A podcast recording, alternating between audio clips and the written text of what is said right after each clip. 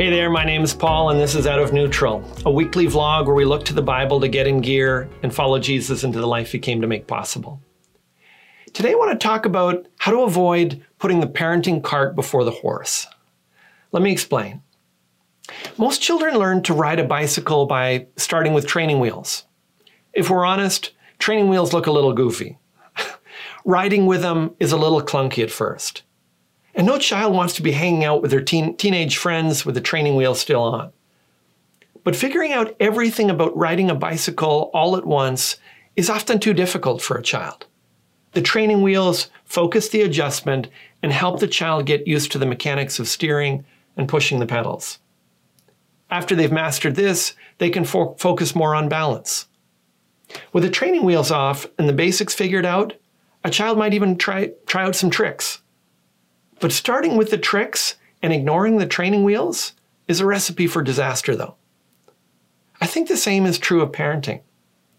I'm grateful for the advice I was given about paying attention to the various stages of parenting and what to focus on when. Let me share what I feel are the two most important areas to try and get right.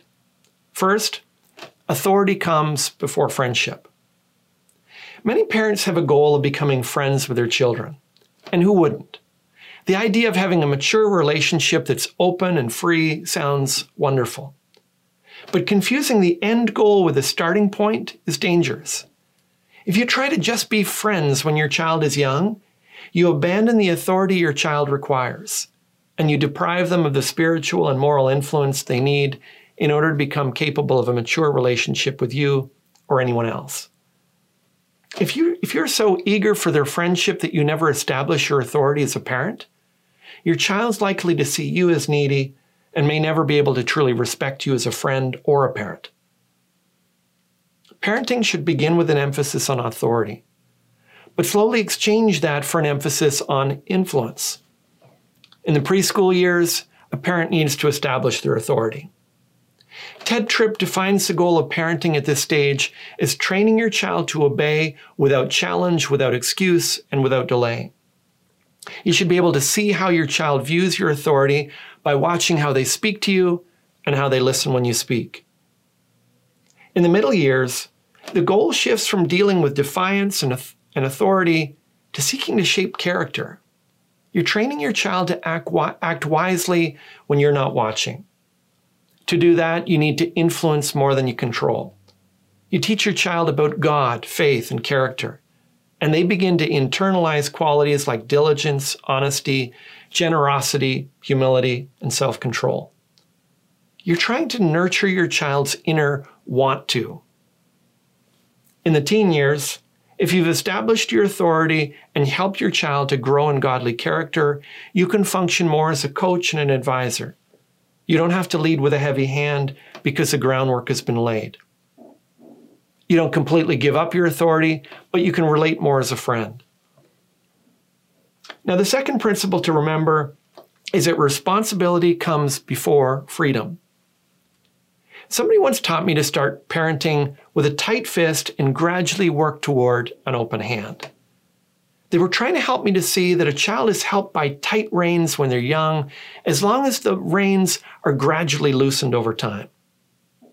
Many parents take the opposite approach.